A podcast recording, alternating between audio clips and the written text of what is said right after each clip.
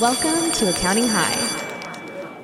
When you've got a practice, we want to grow the practice. We want to build a practice that gives us that time, money, and freedom. Embrace the fact that you're not a technician. You are not just that accountant now. You are a business owner. You are an entrepreneur. You've got to remove yourself away from the doing so you can actually work on the business and build a business that you're proud of, that gives you that money, time, and freedom that ultimately you desire and want. And that's the reason why you set up your business in the first place. May I have your attention, please? If you're listening on the show, hear what G-Accon can do for you. It's accounting integrators. We're integrating Google Sheets with different accounting software. Xero's, QuickBooks, Sage, FreshBooks. We do two-way synchronization to download raw data, reports, consolidation reports, and do bulk upload. Corey, you want to say a couple words? You're like the student sitting in the front row. Where do you see people using the product more? Like, is it more on the reporting or the data side? Why are you really using G-Accon? To automate the process. So basically, we're helping accountants, business owners to have these numbers as accurately as possible and as fast as possible. We're managing a lot of data in both directions. This excites me. As someone that's coming from building custom integrations, this is basically a tap into the API, pulling invoice data, location data, payment data, line items, customers, right? This becomes very powerful. It's more than just reporting. You're limited by your imagination. Yes, that's true. One of the key features is not only that two-way sync for a lot of people, but I think it's just extracting raw data. It's great to have report, and those are super valuable, but where my head went to is like building some of the working papers for the balance sheet. If you can start to pull some transaction level detail or account level detail, that can automate a lot of the accounting process that many people just don't like doing. This is a huge, huge unlock. I've been wanting to do things like this forever with access to all the data pieces. You can pull data from one client and another and compare them all. And then you can go even further, right? It will be your dashboards. This will be your BI solutions, your presentation layers. And that will give you huge visibility, right, to the client. They don't like to dig in numbers. They want to see it colorful on the graph, your next presentation layer. People use us a lot this way, too. You could also export that data into your QuickBooks or Xero. That can be done, too. Yep. Ooh.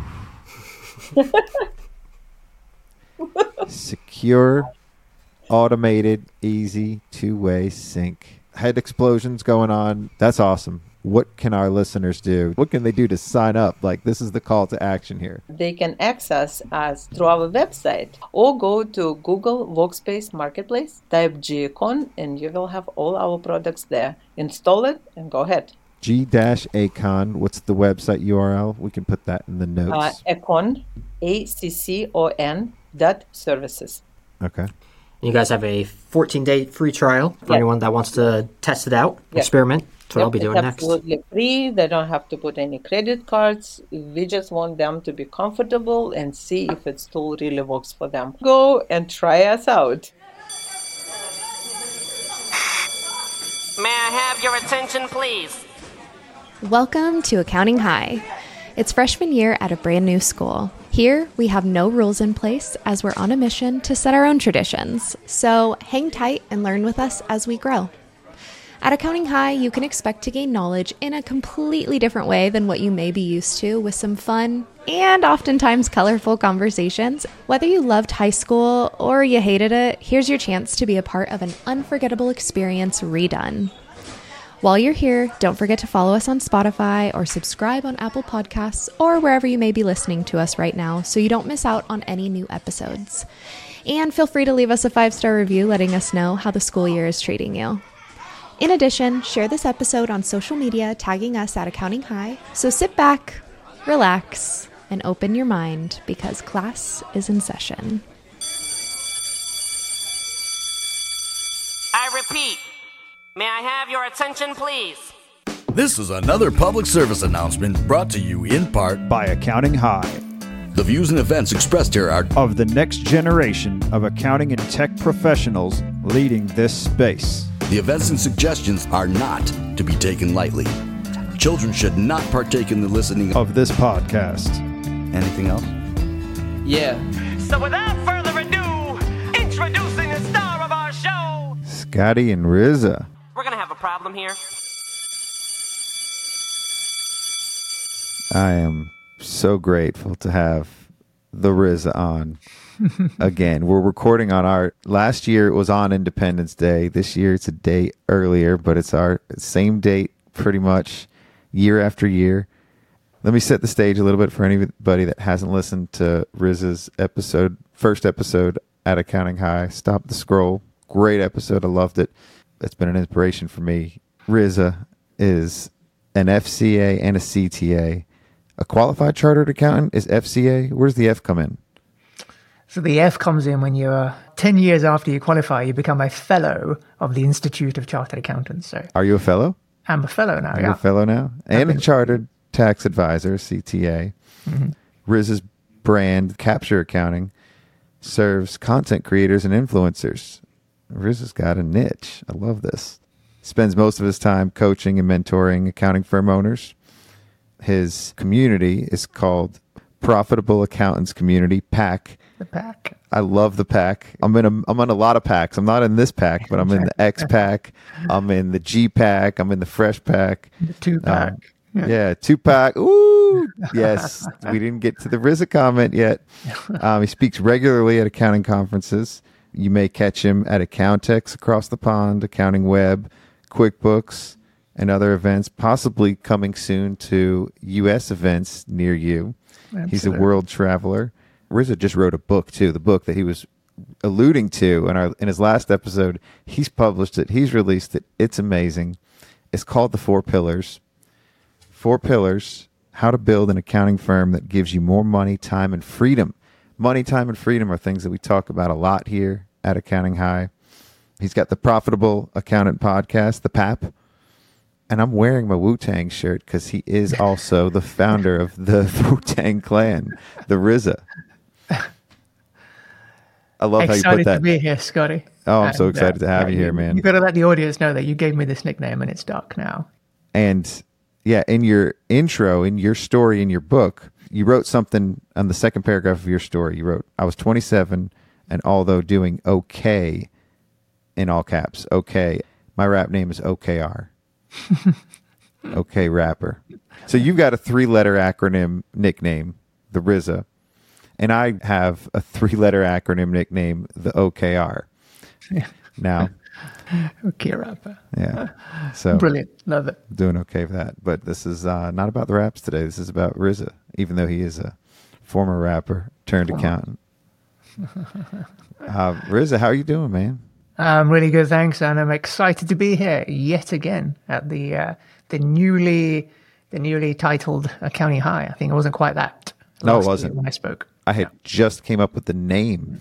I hadn't done the rebrand at that time. So we're post-rebrand. We're just ending freshman year at Accounting High. So you still got the freshman year intro.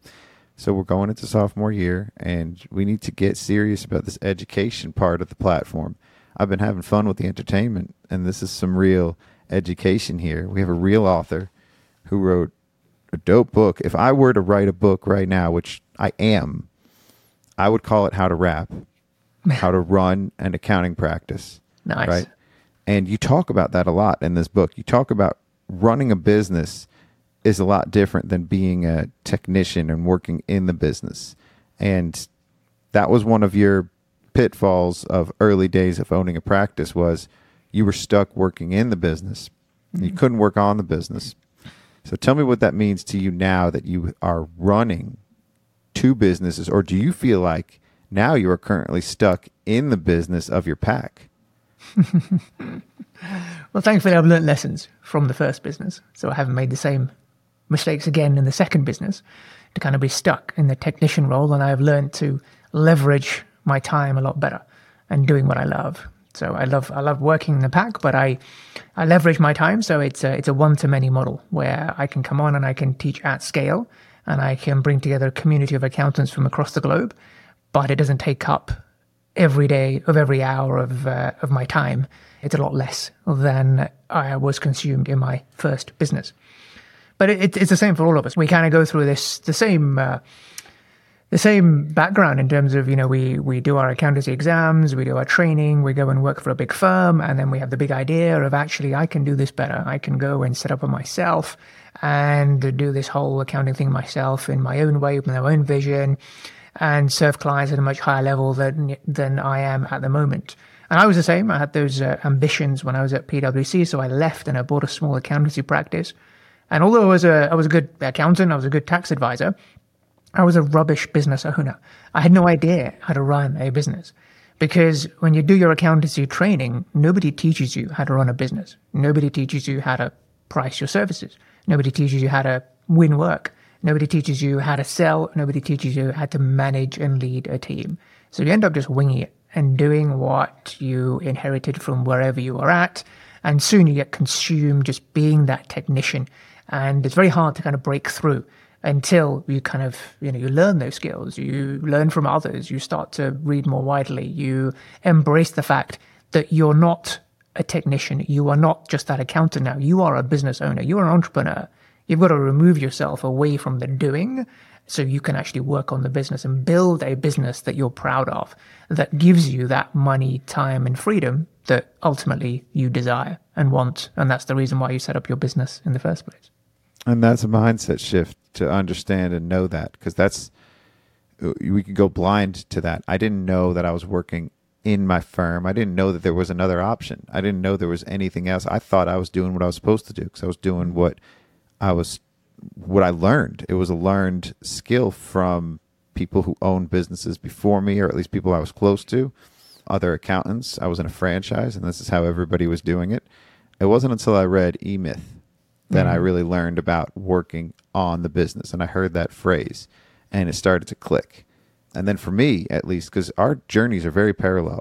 I think I'm about 2 or 3 years behind you as far as the whole trajectory goes and the book writing and everything, but man, if it wasn't like line for line when I'm reading this story and reading this book, it was like every word in there was a parallel from a different country for me.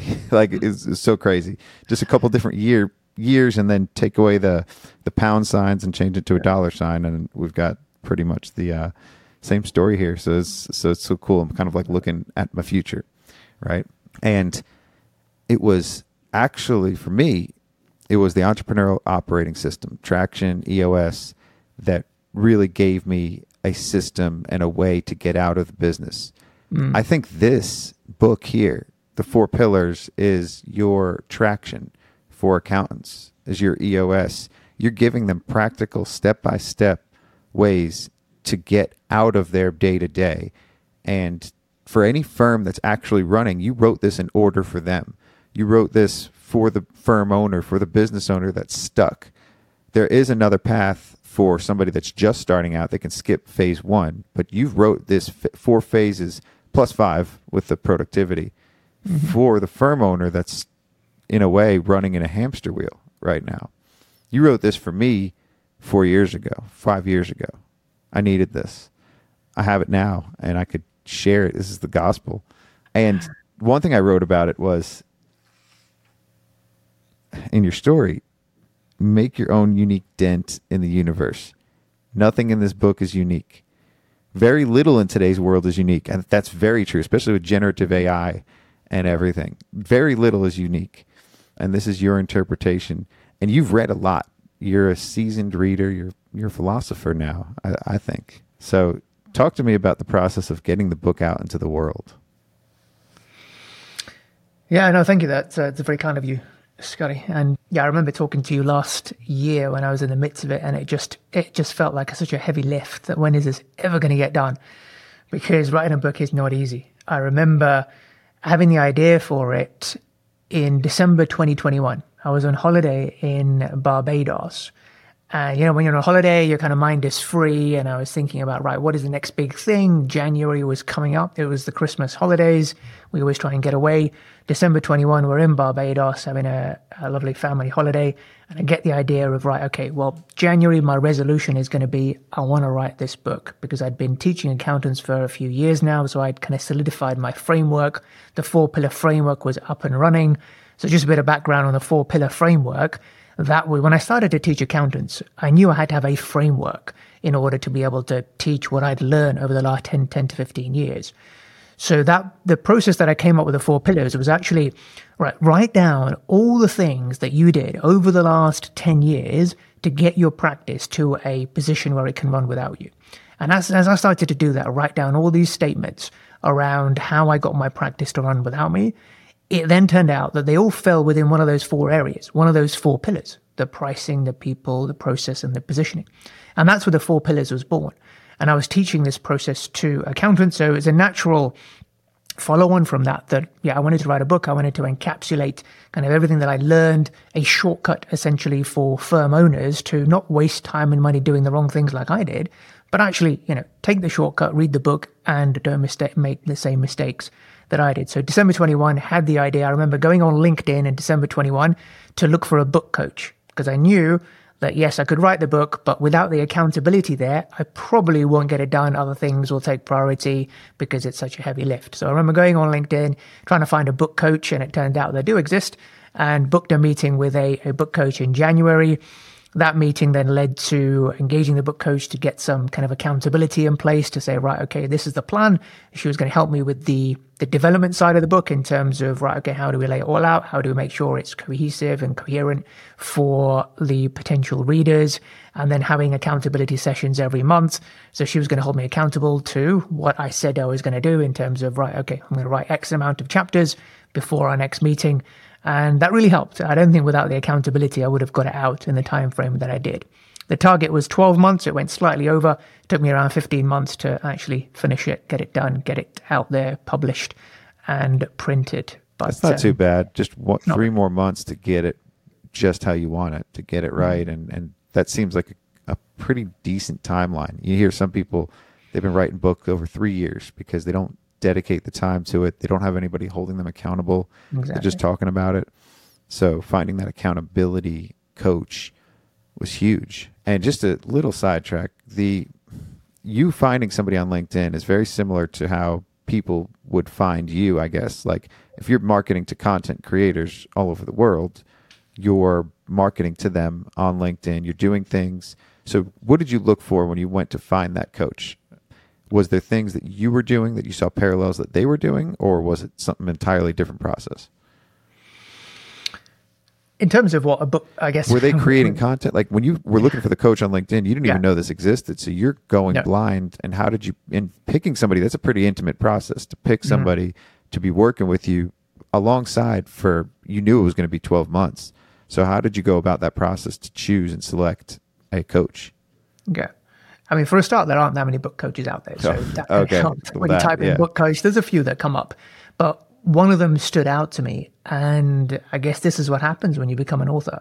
It was somebody who'd written a book herself. And she'd written a book to help other business owners, other entrepreneurs write their own business book. And she was a judge on the Business Book Awards held here in the UK. So she kind of, in terms of credibility, tick, tick, tick. Yep. And that's what we do when we're looking for something. And it's the same in our marketing. So this is a tip for, accountants when you're doing your marketing. People are looking for shortcuts to tick off in their mind. Can this person help me solve a problem? Do they have the credibility? Is the no-like trust factor there? And clearly, for me, finding her, it was. She had written her own book. She ghostwrites for others. She's a judge on the panel. So I had a meeting with her and, we clicked, resonated and engaged her and the rest was history. And, glad to have her on board. Yeah. And I think I knew it would tie into the way that you discuss marketing in the book too. Know, like, and trust.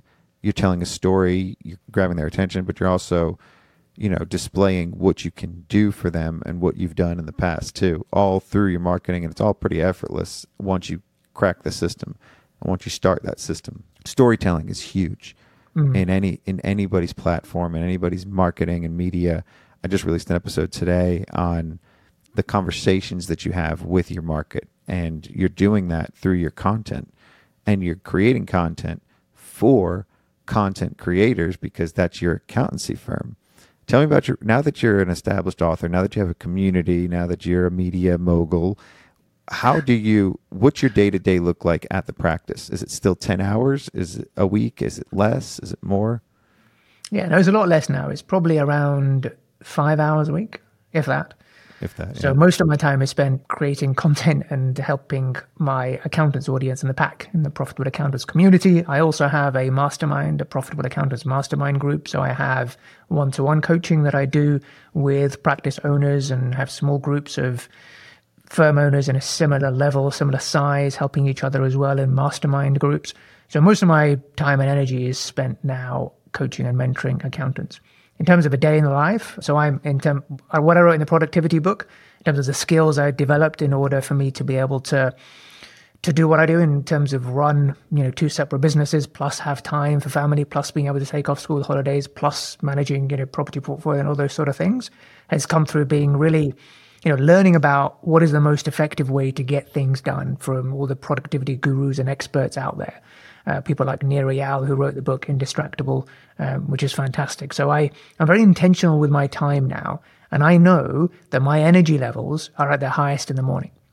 And I know how important it is for us to, in terms of for us to be the most effective with our minds, we have to be as conscious of what we do to our bodies, what we eat, how in terms of the quality of our sleep, how much exercise we get. So my mornings are set aside for myself and my deep work. So what that means is after the school run, I drop the kids, I go to the gym, I hit the gym straight away. So this morning I was at the gym for about an hour and a half, bit of cardio, bit of strength work, I finished the gym, and then I hit a coffee shop next door to the gym. So now I'm in a zone which allows me to do my deep work. So from the hours of about 10 to 1 p.m. is my time for deep work. I have no meetings. No one can book a call with me in that time. And I use Calendly for all my meetings and all my calls. I just book it out. No one can book a call with me between 10 and 1 p.m. ever in the morning. So that is my time where I create my content or I prepare materials for my accountant's audience. And that was the time that I was using to write the book as well, which I was doing last year. So that just gives me the best leverage in terms of I know my energy is at its highest at that time in the morning. So I carve that out. I make sure that that is reserved for me. It's no emails, no phone calls, all that can wait till the afternoon when, energy levels are a bit lower, and then I can do all that kind of shallow work afterwards. So that's kind of enabled me to kind of just, produce a lot more than how most people operate. They kind of just get in, check their inbox. They've got distractions. They've got the phone ringing. They've got emails, phone calls. We kid ourselves that we can multitask. We can't multitask. No. What we are doing is switch tasking. We are moving from one task to another, and that has an effect in terms of it deteriorates the amount of actual focused energy we can actually have on one task at one time. Oh, I love that. I've been preaching that and studying that for years, and it's hard. Everybody wallows in the shallows. They just go right into their email, and they get that dopamine hit. And for you, what I love is you've got a ritual. You're doing things and your body understands and knows that, and it's just become part of your routine. And you even have little hits along the way to keep you going, because going to the coffee shop and having a coffee is a little bit of that dopamine hit or that rush that you can get, or that little gift or spark of joy that you can get before you start doing the work too. It's that little ignite That's to right. keep you to, after the workout, if you even attempt to start dragging, that coffee is going to get you back up to the level that you need to be to get the work done too. I love that. It's a little reward in the middle of the morning too. And you also said in the book, no coffee after 12. Absolutely. So explain that a little bit. Yeah. Some people are drinking coffee all day, the coffee lovers. Yeah. No, it really impacts the quality of your sleep. I mean, I'm very much affected by caffeine. So if I have any coffee after 12 p.m., it affects my sleep. And, when you don't have enough sleep, you're not fully recharged, then you feel sluggish the next day, you're not at optimum levels of energy, you eat badly, and everything gets messed up. So sleep is, equally important. Well, very important, really. Oh, it's the most important. That kicks off your day. That sets the tone for the day, is how much sleep you got the night before. How many hours of sleep do you target? I try and get at least 7 to 8 hours a day. Okay. My phone, all my notifications, and just goes on do not disturb after about 9:30 p.m. So try and be in bed by 10 and asleep by 10:30. So awake by sort of 6:30 a.m. Yeah. So a good 8 hours. So the cycle I used to get into when I was running my firm, when I was working in the firm, when I was stuck in that hamster wheel was I would get up, I would wallow in the shallows, I would do anything reactive I could. I would have my meetings set all day, and I had no real control over the time blocks of when the meetings were scheduled. They were just happening. New clients, sales, current clients, anything. And then I would go home, or I would do something, you know, to break up that day. And then I would actually get to the real work at night when everybody's going to bed, when everybody's, you know, at home with the family. I'm there. I may be at home. I may be back at the office, and I'm working late. Sleep was the last in the priority list because I needed to get all this work done, and I would get no interruptions at night. So I would just do it all at night. It was terrible. You know, lots of Red Bull and lots of coffee, whatever it was. And I just ignored sleep. Nobody told me how important sleep was until I started reading more books and learning how important our health is and the foundational things to take care of. So before you do anything else, I think, you know, one of the prequels to this book is all that health stuff that you talk Definitely. About. You know, you can't really grow a successful business or grow anything if you're not growing yourself, you know, spiritually, internally, mentally, your health, all of that. So I think the first thing is to work on yourself, and that's something that you've done, you've been doing. Were you always this intentional about your time? No, not at all. Just the business journey, you don't know what you don't know. You just kind of do things on autopilot with habits that you have, because if no one actually spells it out to you, or you don't realize that actually the reason why I'm feeling so sluggish, or the reason why I'm, you know, not at a high energy level is because of X, Y, and Z. If it's not pointed out to you, or if you don't actually feel the pain of it, then you're never going to change. So no, absolutely. It helped that my wife is a personal trainer and nutritionist, so she kind of helped to point out these things to me over the course of the years that we've been together. And then, yeah, just kind of being open to hearing about and learning about optimum routines and the importance of looking after yourself, and, you know, how do the most successful and most productive people operate, and just, you know, getting those tips. And it just helped to put in place this routine that allows me to be as, you know, well, not it doesn't work every day, but, you know, more often than not, I you know, try and keep on track with the routine. But I know if I get a good night's sleep and I go to the gym, then I feel good for the rest of the day. If I don't get a good night's sleep because I had coffee at like 2 p.m. or something, and I disobeyed my own rule, then I suffer the next day. So your kind of body tells you. I fall into the trap where I chase a good time too. I've always been a night owl, always been a night person, and then I've been doing a lot of traveling too. So my sleep always gets messed up when I'm out on trips and when I'm traveling, especially when I'm with a lot of people. Do you ever find that happens, or are you very disciplined when you're doing your traveling too? To be honest, I don't do much traveling at the moment. The only traveling I do is family holidays at the moment. But otherwise, yeah, it's pretty limited. Everything I do is all virtual. It's all online, so I don't have to travel anywhere much. And if I go to the conferences to speak to, they tend to be fairly local. So London is only a couple of hours away. So yeah, thankfully I don't have to worry about too much traveling. I have 4 kids at home as well, so I'm still, you know, dad's taxi to drive people around, drive the kids around here, there, and everywhere. So I'm going to need to be around, and therefore can't take too many days off and be away from the family. So, but it works well for us. Oh no, I love that. That's great. And your wife being a personal trainer and nutritionist. I like to say my wife is a personal chef. She's she's learning a lot about nutritionist, and she's been cooking a lot differently, but that must be great, you know, just to have somebody there to kind of keep you in line too. You have a really cool mantra too, or you think big and you say there are no rules, we push the boundaries. What got you to think like that? Was there inspiration early in life? Was there somebody that inspired you? I guess, you know, who inspired you to think big and to do all this? That's a great question, and I'm not sure how that happened, whether there was anyone in particular. I think I probably started very late on in life in terms of just realizing the potential that one has, and actually that, because I was fairly, you know, I wasn't particularly academic. I was never, you know, I didn't get amazing results in my degree or my chartered accountancy qualifications. I kind of just, you know, was fairly average, fairly mediocre.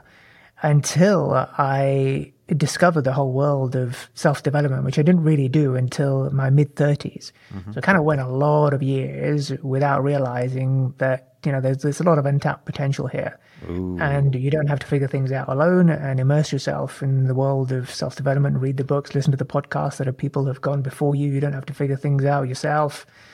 And that was the huge kind of epiphany moment for me. And that's transformed my results and ultimately my life. And so this is what I'm preaching to others now, to say, look, don't wait until your mid-30s to figure out what I figured out. You know, when you're in your 20s, this is what you need to be doing. And it's the same advice I'm giving my son, who's 15 now, to do the same. You know, I'm getting him all the books. I'm telling him, get him a YouTube premium account so he can start listening to stuff on the go without the ads and fill his brain with good stuff. Because as far as I'm concerned, and as Jim Rohn said, formal education will make you a living, but self-education will make you a fortune. Ooh. So if you want to make your fortune, start working on educating yourself, which, yeah, I'm sure you are. I'm a testament to that. And I did it the same way, dude. I was in mid-30s when I started this journey. I've always been a big thinker, but it was always like in the back of, you know, pushed back and stifled, and, you know, and it created a lot of anxiety. It created a lot of dissonance internally because I never actually acted on the stuff I wanted to do. I always wanted to be a rapper. I always wanted to be some kind of entertainer. And I'm about to turn 40 this year, and I just started doing it this year. But it was the books and it was the self-development journey that I went on to lead to that, to give me that space. So amongst like learning about working on the firm and changing the firm, it was not until I really started the self-development and started to change my habits and started to wake up about what I was eating and what I was putting in my body and how much I was sleeping. It wasn't until I got that stuff right, and I spent a whole year just on that. Once I got that stuff right, then it was a real, and I don't know if you went through this too, but I had a real existential crisis going through, because I didn't grow up going to doing theater or actually doing or actually rapping or anything like that. I was pretty much, I thought I was going to be an accountant all the way through. Like I had a little bit of a fork in the road, but then it steered right back into accountancy. And it wasn't until I really like tapped into that I started to dig down and find where my anxieties were stemmed from, and to find where that frustration and where that, you know, want to grow and to be big and to do big things, not even be big, but just to do big things that I was proud of myself, and that I could respect myself. And I feel like you've been on that journey too. And I love that you're passing the torch early to your son. And you mentioned the YouTube premium. My son's always on YouTube. I might need to get him premium to get rid of those ads, because he learns so much. He's a little fountain of knowledge. He just spits out facts to me all day. And I know he got them straight from YouTube shorts and YouTube different things too. You know, this journey that you're on, I'm just following you. I'm a few steps down on the escalator, but I'm on my way up there too. So I love this. This is inspiration for me for sure. And how about early on when you started doing the self-development, what are some of the books or authors or people that really like that you could remember reading and that you said, I get it now. Like this is what I'm supposed to be doing. Yeah, so I remember the first book I read, I remember where I was on a holiday in Tenerife, and for some reason, I don't know why I hadn't got into business books before then, but I had a book, someone had recommended it, it was the book Drive by Dan Pink, mm-hmm. and in a nutshell, what Dan says is that it's all about employee motivation, what really drives employee motivation, and he condenses it all down into these three areas: autonomy, mastery, and purpose. That we go through life, and I was the same, I had my practice, and I think, okay, fine, well, the reason why my employees are not motivated is because they're not earning enough. So let me put some carrots there to say, if you do this, then you will get this. And if you work harder and we achieve this result, you will get this kind of bonus. But actually, research has shown that most knowledge workers are not motivated by money. Throwing more money at them is not going to get them to work harder. We need to work on these three areas: autonomy, mastery, and purpose. Autonomy meaning giving them independence in terms of how they operate, the whole results-only work environment, work when, where, and how you want, as long as the work gets done. You know, everyone has that desire of freedom. of freedom, of having that independence. And your employees want that too. So giving your employees Speaking of on the U.S. autonomy, Independence Day, or the eve of U.S. Independence Day, again, you've done it again. So autonomy, but with accountability to say, look, I don't care when, where, how you do it. As long as you get it done and I hold you accountable to the results. I don't care that you're not here at 9 to 5 or I don't care that you're not in the office. It doesn't matter to me. Knowledge workers don't need to be in a fixed place in working in a fixed time for work to get done. So that's the autonomy. The mastery side is to get everyone working in their zones of genius. Every individual, every employee of yours has strengths, has natural gifts, has natural talents.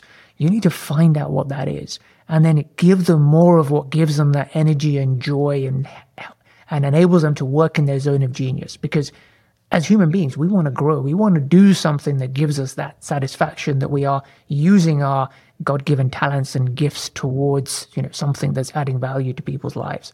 And the last is purpose, which is that what I'm doing is working towards a bigger goal, something bigger than just churning out a set of accounts or doing some bookkeeping.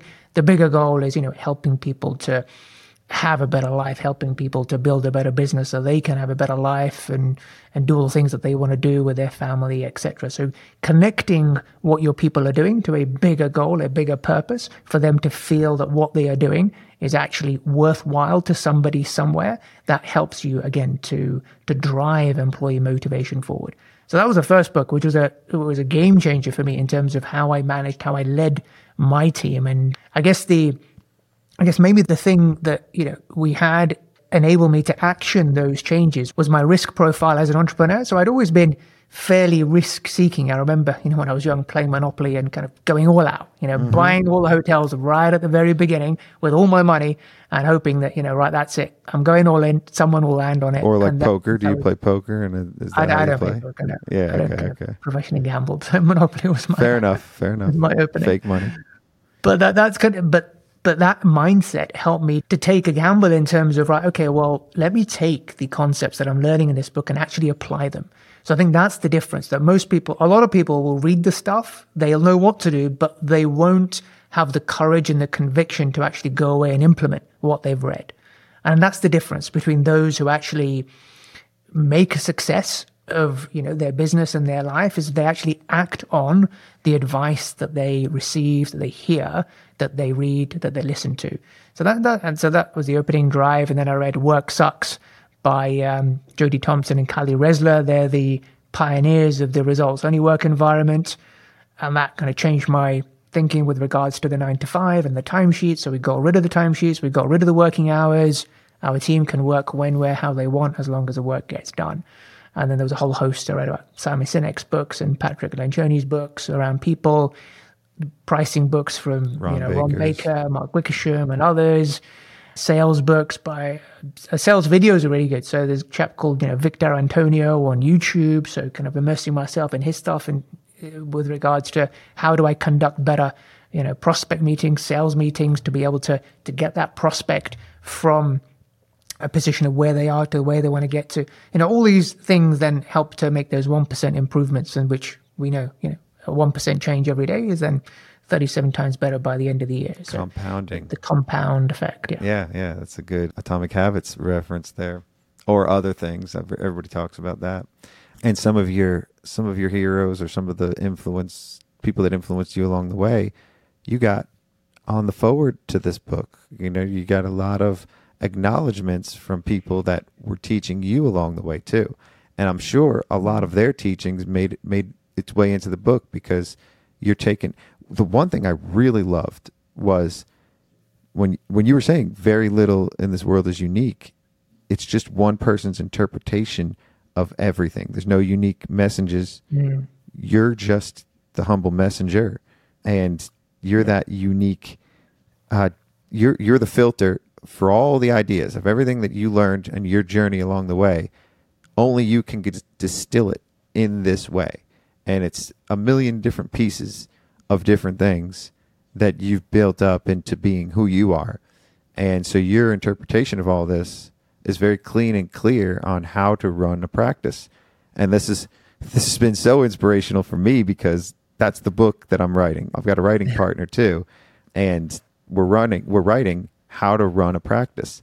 And our core, I don't know if we're calling it pillars or not, but our core all start with the letter P just as well. Mm-hmm. And everything's so similar. And it just so happens they start with the letter P. I tried to go back to the source of that.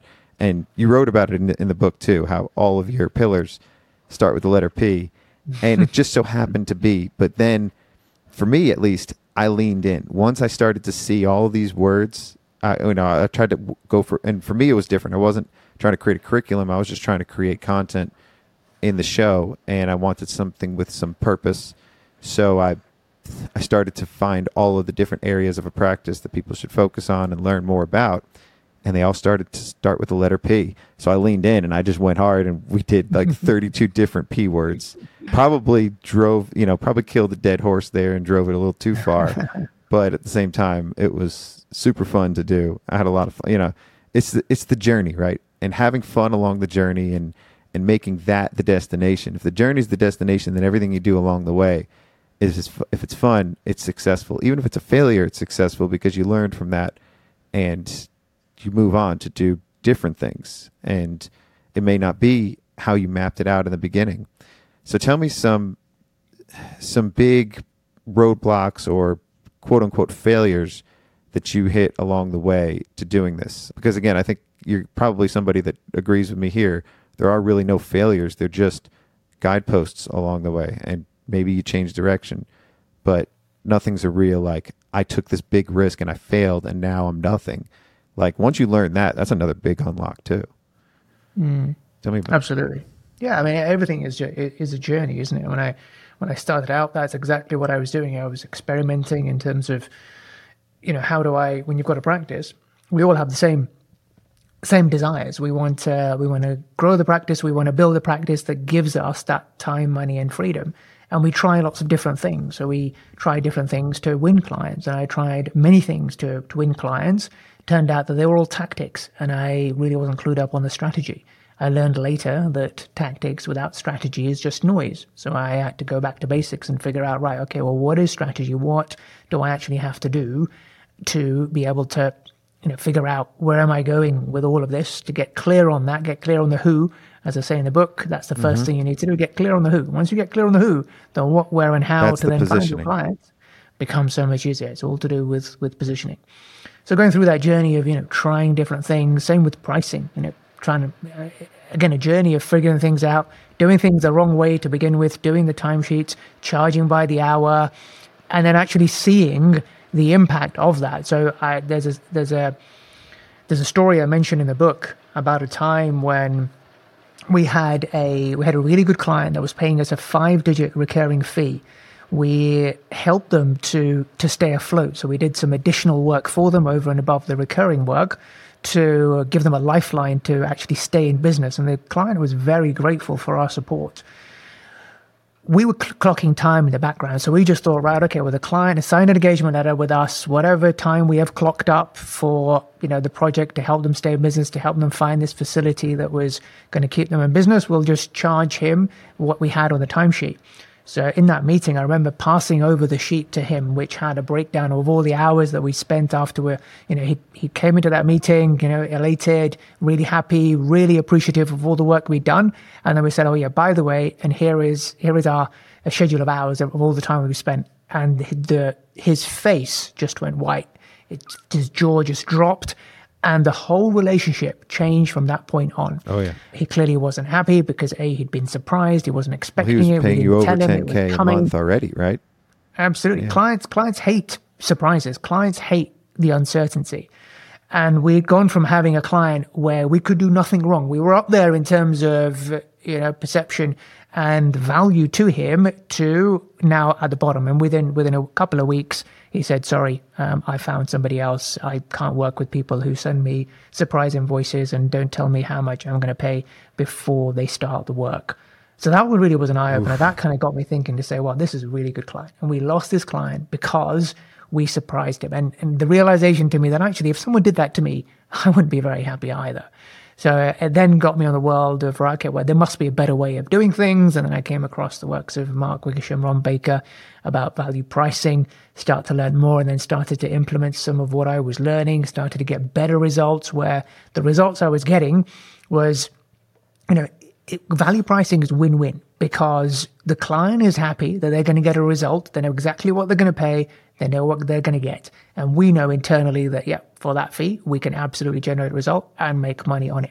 So it's win-win. And that's the way it should be, that we should be paid when we generate a result. We shouldn't just be paid because we're spending time with a client. Mm-hmm. Well, and again, it's getting out of that carousel or out of that hamster wheel because it's a trap. You know, you're doing it and that's your methods. It's the same way I feel with finally picking and going in on a vertical, which I haven't done a niche. I haven't done that at my firm yet. My firm is chugging along. It's very, very profitable. Everything we're doing seems to be right, but all of our clients are everywhere and they're everywhere across the world too. The only common thread they have is they're all using Xero. So we don't have that real industry vertical or industry niche that you have. Talk about the process of, because it sounds like, you know, that $10K a month client or whatever it was that left, they weren't content creators. And like, that's an entirely different pivot to finally go all in. And it's scary. It's scary for me because I still haven't done it. You know, I might do it with a new firm, create a whole new firm and then figure out the positioning from day one. But doing that, and again, I haven't got to that entire, you know, set part of the book yet, so I may need to do that too. But give me a little preview before I get there. And I apologize, I wanted to read the whole book before we recorded, but hey, this is yeah, no worries. Yeah, I got back-to-back trips too, so let's talk about that. Like, doing that, what did you do to go through that process? Talk about your journey there. Okay, so there's a step before the content creator niche, and that is the real estate niche. Oh. So you have a property portfolio too. So on top of all your other businesses, you also have real estate. That's crazy. That's right. So I was under the same journey. I was reading all the books. I was listening to, you know, all the great minds on the planet talk about marketing, and the common theme was that you need to get your audience right. You need to figure out who it is that you are serving. So having heard all of this, then I thought, okay, well, let me go through my client base. Let me try and find a particular group of clients that I want to serve, that I enjoy serving, that I have some interest in. So my first niche with the original firm was actually in real estate, into property. And I did everything that I talk about in the book. So kind of identifying the audience, number one, first and foremost, because it's much easier to create content. It's much easier to know where to go to find those clients once you know who they are. So once I found out, right, that is the audience, then everything else becomes easier. Right, okay, so now I know the audience. What are their problems? What are the questions that they are asking? What are their pain points? What are their frustrations? What are their goals? What are their ambitions? All that becomes so much easier when I know who I'm going to serve. So I chose the audience. I started to create content around it. So I did the YouTube videos. I did the blogs. I wrote a book, my first book. Well, I think one of my first books was All Your Property Tax Questions Answered. I got that published on Amazon. That then elevated me to the so-called expert in the real estate property niche. And that helped to drive really good prospects to me. And within a space of a couple of years, that was the kind of the trigger and the igniter that helped me to really transform our profits. Because we got into the property niche, we won some big projects, six-figure projects, which then gave us the profits to be able to then invest and allowed me to then step away from the practice. So between about 2016 and 2018, we drove the property niche forward. That then allowed me to get to a position where I wasn't spending as much time in the practice anymore. I could employ others to come and do the technical work. And it was at that same time, I was still with Mark Wickersham on his mentoring program, and he saw the results I was getting. So he said to me, look, you need to come and talk to the audience, you know, the other accountants about what you're doing and how you're implementing value pricing to get these results. So I did that. It went really well. And then he invited me to come back every single month. So we got into an arrangement where I was helping accountants do this thing, you know, mentoring them every month to help them with not just their pricing, but also other aspects of the practice when it comes to, you know, positioning and people and processes. And after about a year and a half, then we decided to go our separate ways. So when I started teaching, when I had my own program now, the pack that I teach accountants through, one of the biggest challenge that comes up is, how do we win new clients from my audience? How do we get new business? The number one challenge that accountants have. So I decided, right, in February 2021, rather than just teach you, I'm going to do it with you.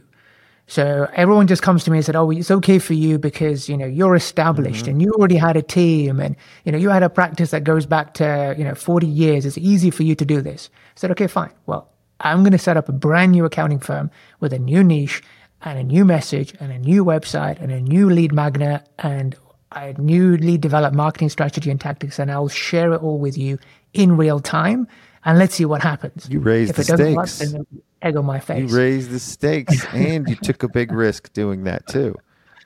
Absolutely. So that was the birth of Capture Accounting, February 2021. It was a marketing experiment. How is that experiment going 2 years later? Oh, fantastic. It's our most profitable and rapidly growing sector of the practice. So we still have the original firm. So it's the most profitable sector and it's a new, but it's still part of the original firm. It's just a different branding and different. Oh, wow. Interesting. So you really did take this to the level that Ron talks about is you opened up the Ruth's Chris across the street from the McDonald's. Well, it wasn't even a McDonald's. You had another steakhouse because it was real estate. Did you cut all of your other clients when you became real estate only, or you still had those other clients? We still have this. So we still have a mixed bag of clients. So we've got mixed, we've got property, and now we've got the content creators. But it's all under one entity still. Interesting. They're just brand names. So your teams that work with those clients, do you have teams centered around just real estate and just content creators now? Exactly, yeah. So within the practice, we then have people who specialize in property or people who specialize in the content creators, because that's the benefit of niching down, right? You go narrow and you go deep into one particular area, and that's how you add value. That's how you then see clients then see you as the expert because you've gone narrow and you've gone deep. You understand their problems. Your team are able to answer questions on the fly because they get the same question, over and over. Clients can see you. You add a hell of a lot of value to them because you're dealing with other people like them. And that's how you generate efficiencies by not working with 57 different industries, but actually, bring that down to 3 or 4 maximum of different industries that you work with, and your team will become a lot more efficient at what they do. And if your team are efficient and you're able to bring in more at the top end through your pricing and positioning, then the gap is your lovely profit as the owner at the end. Yeah, that's your time, money, and freedom right there. That's effective too. You're a master at articulating all this stuff too. And I think that's, that goes with your focus and your dedication to your craft too. Because all throughout, you're an entrepreneur. Throughout all these journeys and everything that you're doing, maybe not with your family, but you're an entrepreneur with everything else. There's a lot of endeavors here. You've got the firm that has essentially 3 arms, well, 2. When you focus on client acquisition, do you still do the real estate and do you still take on any other general client too? Or do you just do the content now? Our marketing is focused mainly on the content creators, although the assets that we had created for the property tax niche are still around. So the YouTube videos I did 4 or 5 years ago, the book I wrote is still out there. So that is the beauty of creating these digital assets, leading with value, because those things are evergreen and they will persist and people will still find them and they'll get value and benefit from them and they'll get in touch with you, even though you may not, for years after you first document and put these things in place. So it's definitely worth time investment to create these digital assets because they will generate you an investment for years on end. Absolutely. And I've been doing it with no intention. I've just been kind of wallowing around in this whole space, creating the content. And this is a template. This is a way forward with some more focus. And you're able to spend your time or allocate your time among all of these things. Do you handle all of the property portfolio too? Do you handle everything there? Does your wife also help with that? For that, I luckily, as part of my team, I have a very good administrator in my team who handles most of the property side of things in terms of the management. So I just get involved in purchases, growing the portfolio, that sort of thing. How about for the pack? Does your team overlap there too? Do you have more of an administrative that handles the firm and the pack? Absolutely, yeah. So it's a very lean machine. We I've got an assistant, a marketing assistant who operates out of Tanzania. She helps with the operation side of things. I have Karen, who's also in my practice an administrator. She handles customer support, so they kind of overlap in her work.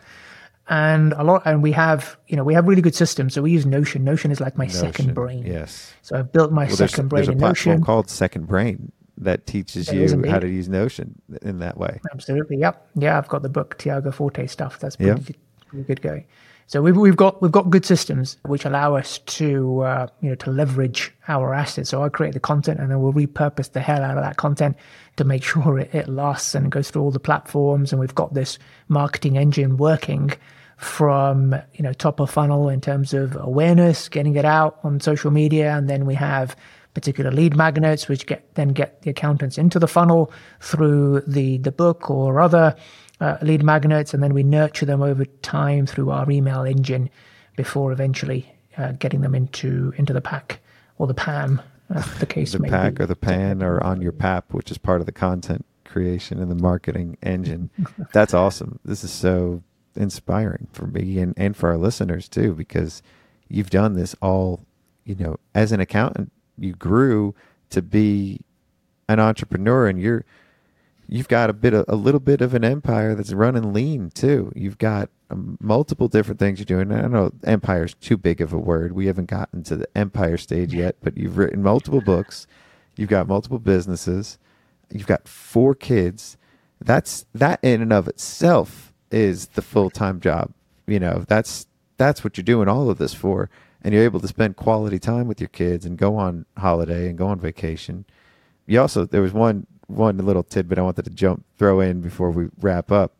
You told the story about the Turkish barber, and God, I love that, because I go to the barber shop at least once a week. I just have them do my face. I don't even cut my hair anymore. I mean, my hair's been growing out for a year, at least since the last time I saw you. I think I haven't got a haircut, but I go every week to the barber shop, and I like a good shave. That's all I do is trim up the beard and a shave. And it's hard to find a good barber these days. And I didn't know there was such thing as a Turkish barber. Is that more of a UK thing, or is it everywhere? I thought it was everywhere, but maybe there's a proliferation in the UK of Turkish barbers. So beautiful story. Why don't you tell a little bit about it, because you helped him out too, and he was delivering an amazing service for no money at all. And this is and you saw the correlation between a lot of accounting firms and what they're doing with their clients, going above and beyond, doing all kinds of things and not charging for it. So absolutely, your expectations, it was underwhelming almost, right? Like as far as the money goes, as far as the price, you may not have even gone there if you saw all the prices for everything. You may not have thought twice to even go to establishment with such dirt cheap prices. Absolutely. Yeah, and this is our problem, that we often we don't realize our worth. And not just accountants, most business owners don't realize their worth and don't increase their prices because they of this kind of scarcity mindset. But actually, you're delivering a lot of value. And that's what I said to this. I went to the Turkish barber, and I go in and I get greeted, and he offers me a Turkish coffee, and then my time comes. I sit on the chair. I get the really good blend going on, and he spends a lot of time on my hair. Then they do the eyebrows, they do the nose clipping, they do the fire thing on the ears to burn off the hair around your ears. That, yeah. Then I get the hot towel on my face. It's like a Rolls Royce full Turkish VIP experience. And he does this to everyone, and he charges everyone the same price of just £13. In dollars wise, it's probably about $16-17 for this whole experience.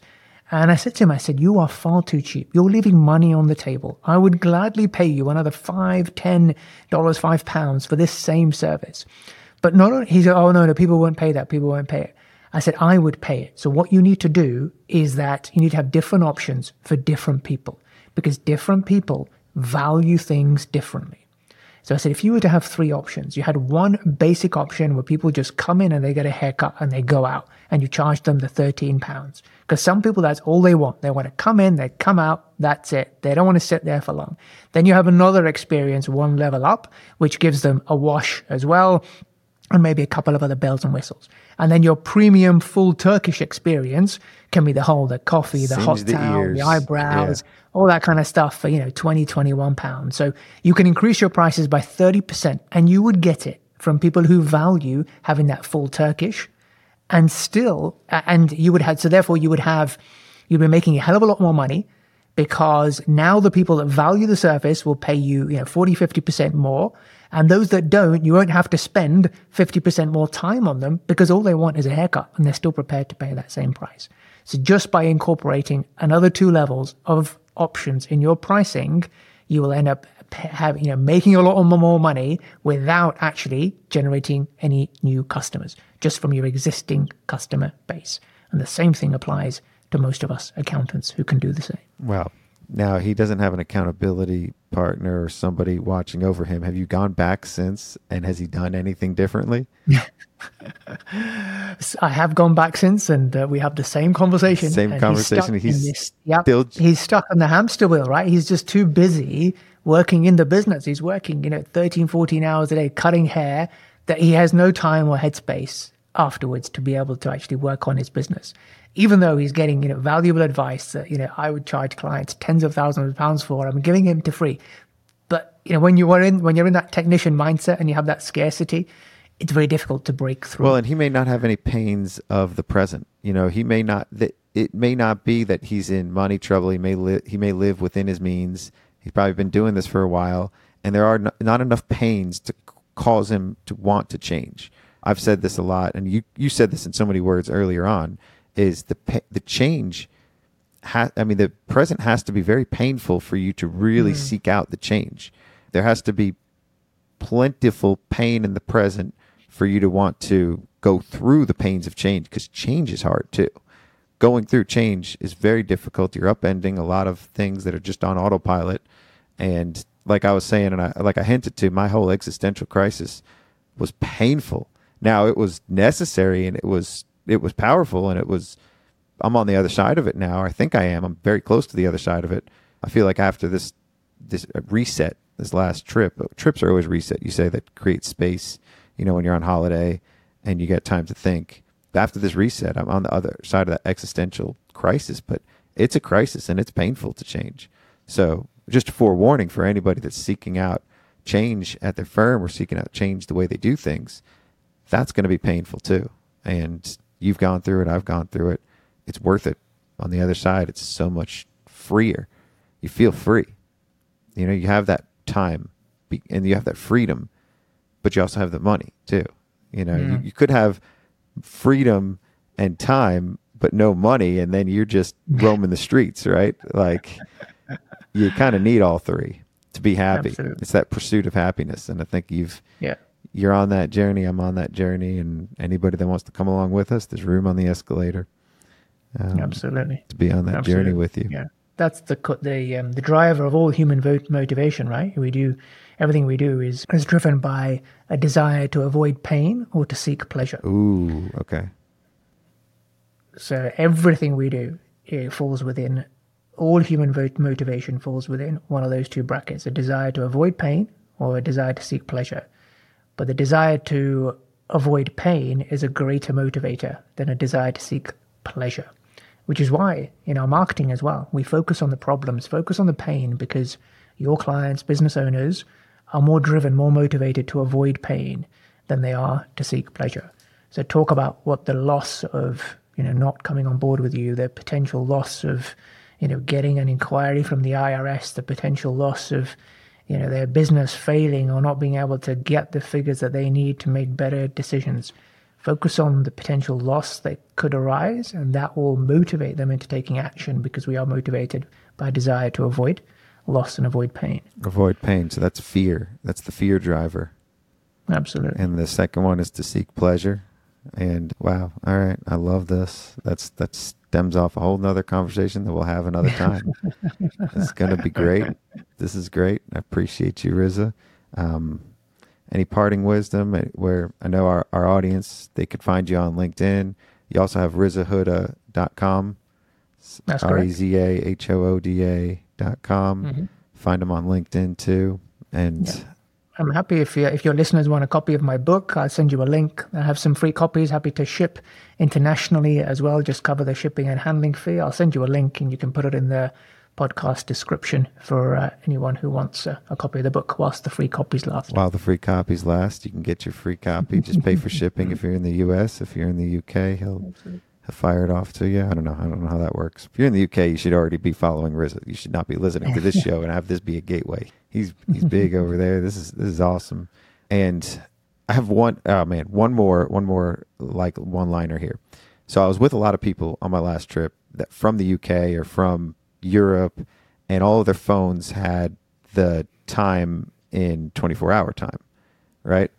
And I'm looking at it, and I realized that they were saying 5 o'clock, 4 o'clock, but it said, 16 or 18, whatever the time was. And I always thought that you guys said it 16 or 17. I always thought that was the time that you guys said. And then I realized you guys are like trained to do the math in your head, or you just see it. And when you see 16, 15, you know that's what? What's 16? Four. Five, see? Yeah. See, I still don't know it. And I thought I was being smart, and I changed my clock to the 24-hour time because I thought it made more sense. When everybody explained it to me how they were doing it, it kind of made more sense to me, but I still didn't know the conversion. So the punchline to all of this is the next day I'm at the airport and my gate got changed, things got moved around, and I thought I was fine because I thought it was an hour earlier, and I missed my flight because it changed the time. Oh, no. I missed my flight, and I was there for like another day because I'm an idiot and because I thought I was being smart. So be a lesson to anybody. Don't get ahead of yourselves in this whole journey too. I was like, oh man, I'm going to be a more evolved human. I'm going to use the 24-hour time. This whole American way of doing things is just not working. Oh man, and I missed my flight. So, oh god, yeah. Just don't do it before, before you have a flight to catch. That's all. I know. All right. Well, bad story, bad joke, but this just happened a couple days ago. So there you go. This is why I was late. This is why I couldn't read your book because I changed my clock to 24 hours and I got stuck there for a whole nother day, and it threw everything off. But I'm looking forward to finishing the book. I love it. This is awesome. Get your book. We'll put the link in the show notes, and thank you for coming on. This is a guidepost in our series of different series in Accounting High. This is one of the guideposts, and the color of the guidepost is yellow, and your color of your book is yellow. It's that sun, It's that North Star leading the way, and you're following the light, and that's the light, the yellow. So thank you, Reza. Nice. Appreciate it. Thank you very much, Scotty. It's been an absolute pleasure. Thank you for having me.